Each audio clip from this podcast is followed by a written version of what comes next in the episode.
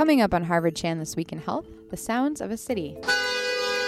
How noise affects our health even if we can't hear it. Plus, Banned at the Ballpark, the new push to eliminate chewing tobacco from Major League Baseball. And what happens when parents spank their children? A new study links spanking to a range of negative outcomes.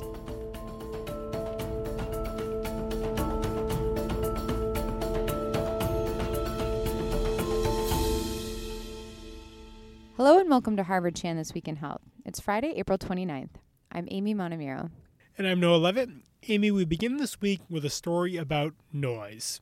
And we're going to talk about two kinds of noise the kind you can hear and the kind that you can feel. And the noise you can hear is pretty obvious, it surrounds us in everyday life.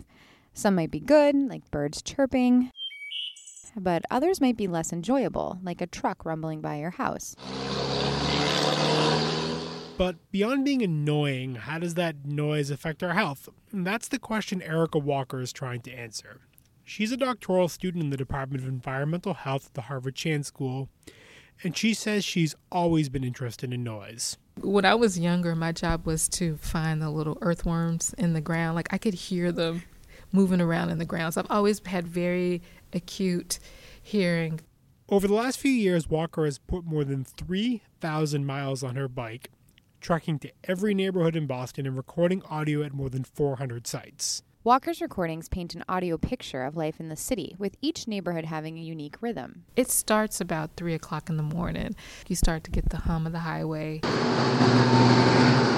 You start to get the pickup and delivery people. You start to get the, the newspaper delivery people that throw these big, huge um, newspaper packs onto the doors or to the sidewalk. So, you know, it's really quiet. Then it starts to kind of pick up. The airplanes start to, to roar in, the trains start to run, the construction starts, and then it gets really loud. Each neighborhood has its distinct sound. Like the North End, for example, you know, there's like a lot of, you hear a lot of restaurant related noise of like people getting ready. You know, the, the, the restaurants have their doors open. You can hear them chopping food, you can hear them throwing out things. A lot of what Erica is describing is the sound you can hear cars and trucks or door slamming. And these audible noises can have effects on our health, ranging from an increased heart rate while sleeping to feeling more annoyed. And researchers have even studied links between this kind of noise and cardiovascular health. But Walker is also interested in another type of sound, a low frequency type of noise called infrasound. So, natural infrasound would be the, the kind of sound or vibration that comes from earthquakes, volcanoes, thunder.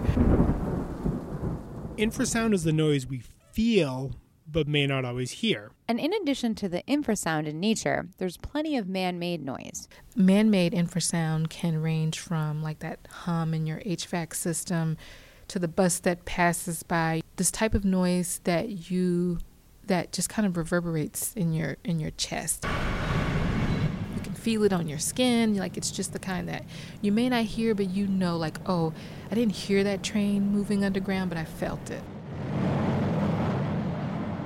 Walker says that research in the military has shown that these types of vibrations can affect other organs in our body, such as our hearts.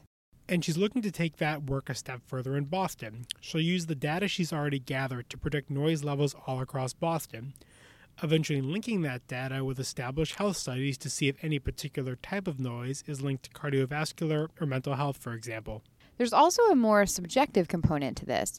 Walker is interviewing people across Boston, trying to learn how residents feel about the noise in their neighborhoods. For example, are there types of noise that are good? The type of noise that may make a neighborhood feel more like a community?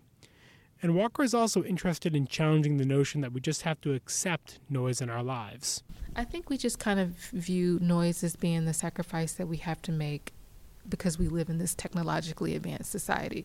So it's like the opportunity cost associated with being near everything, being so technologically advanced. So I think people just look at it as an opportunity cost. Do people, in a sense, like become immune to the sound of like trucks rumbling by at five in the morning? I think people say that as a coping mechanism, like I'm used to it by now, but you know, I I, I want to challenge that biologically. Like we have these noise ordinances in these cities that aren't really enforced, you know. So maybe enforce the laws that are on the on the on the records to and understand that people are suffering and that um, there are things that we can do to, to alleviate some of that suffering. If you want to read more about Erica's work and see a map charting noise levels in one of Boston's loudest neighborhoods, head to our website, hsph.me slash This Week in Health.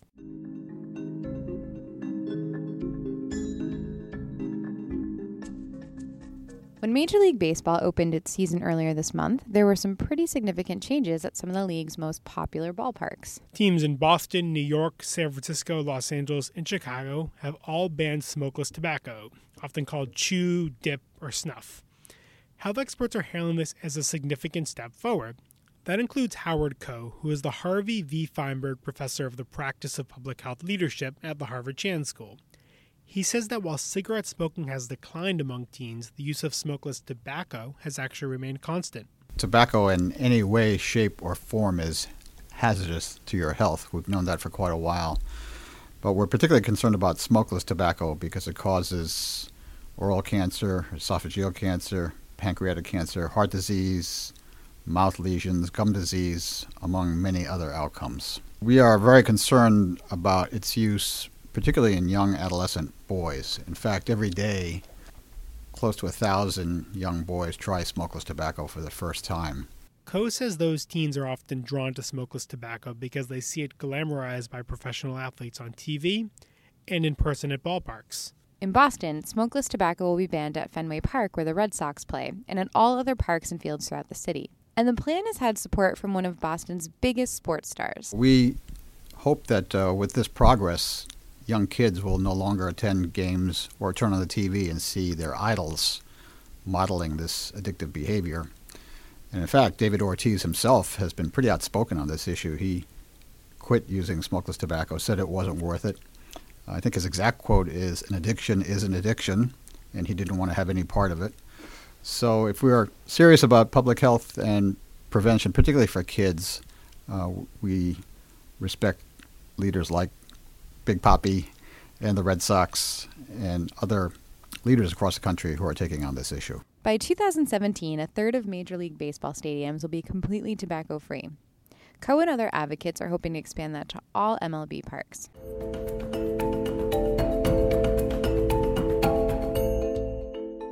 A large new study out this week is outlining the negative effects associated with spanking. Researchers at the University of Texas and University of Michigan looked at more than 50 years worth of research involving 160,000 children. They found that the more children are spanked, the more likely they are to defy their parents and to experience increased antisocial behavior, aggression, mental health problems, and cognitive difficulties. The researchers did limit this study to spanking specifically, which is defined as using an open hand to hit a child on their buttocks or an extremity. And the researcher says that their work does not include actions that would be considered abusive. Now, it's estimated that 80% of parents worldwide spank their children, and according to the study, spanking was not associated with more immediate or long term compliance by children. And there were some long term effects of spanking. Adults who were spanked as children were also more likely to experience mental health problems and were more likely to support physical punishment for their own kids. A recent report from the Centers for Disease Control urged steps ranging from public education campaigns to legislative action to reduce corporal punishment, such as spanking.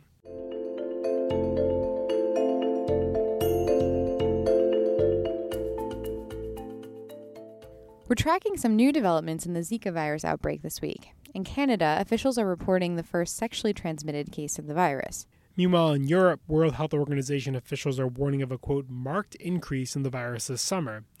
Experts say warmer weather could expand the range of the mosquitoes that carry the virus. And back in the U.S., lawmakers in Congress are still trying to iron out a deal that would provide more than a billion dollars in funding to combat Zika. Senate leaders say they're close to a deal, but the emergency funding bill is likely to face strong Republican opposition in the House. GOP leaders say they want more information about how that money will be spent, and they're also looking for an update on the development of a Zika vaccine.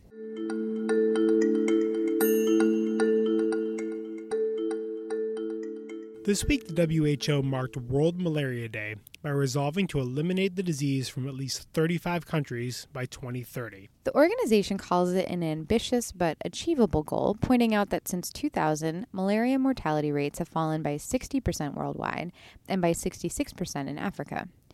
Despite that progress, more than 3 billion people remain at risk for malaria, and last year there were 214 million new cases of the disease and more than 400,000 deaths. So, what will it take to eliminate malaria? We posed that question to Sarah Volkman, a principal research scientist in the Department of Immunology and Infectious Diseases at the Harvard Chan School. She says that eliminating the disease is difficult because it's such a complex problem. One challenge is preventing people from getting bitten by mosquitoes. That means using things like bed nets or spraying to kill the mosquitoes. But then scientists also need to battle the malaria parasite itself the two main toolkits for the parasite are vaccines and drugs. And we have drugs that are available, but of course, resistance and emergence of resistance uh, threatens to undermine the ability of these drugs to do their job. If you think about every time that someone gets malaria, if that parasite is resistant to the drugs that we have, then those drugs are essentially not effective. And we have vaccines in development. Um, at the moment, these are still in development, and although there's great hope for vaccines, at the moment we really don't have a to- in our toolkit something that's going to have like that sterilizing Im- immunity, which is sort of our ideal. One of the vaccines that has garnered some optimism is called RTSS. It's the first malaria vaccine candidate to win regulatory approval and has the support of the WHO, but it also has limitations. Recent clinical trials have found that the vaccine provided a modest immunity for older babies, but that protection appeared to wane over time. Because there's no vaccine yet that can provide widespread immunity from malaria, scientists are also focused on combating drug resistance so that malaria treatments remain effective.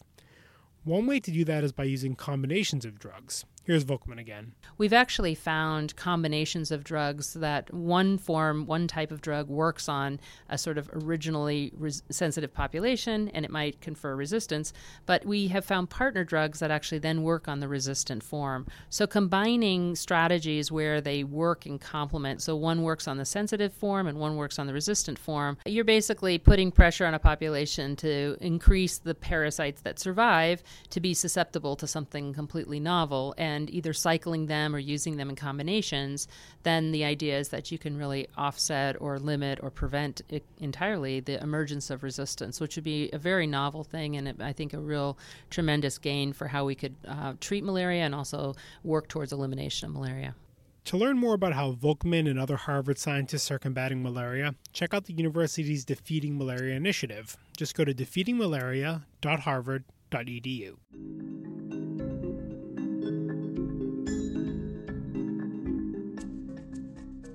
Finally, in this episode, millennials have overtaken baby boomers as America's largest living generation. That's according to a new analysis of census data by the Pew Research Center. And so, full disclosure here, we're both technically millennials. Uh, millennials are defined as anyone between the ages of 18 and 34 in the year 2015. And the baby boomers were defined as anyone who is between 51 and 69. But the gap was small about 75.4 million millennials compared to just under 75 million baby boomers.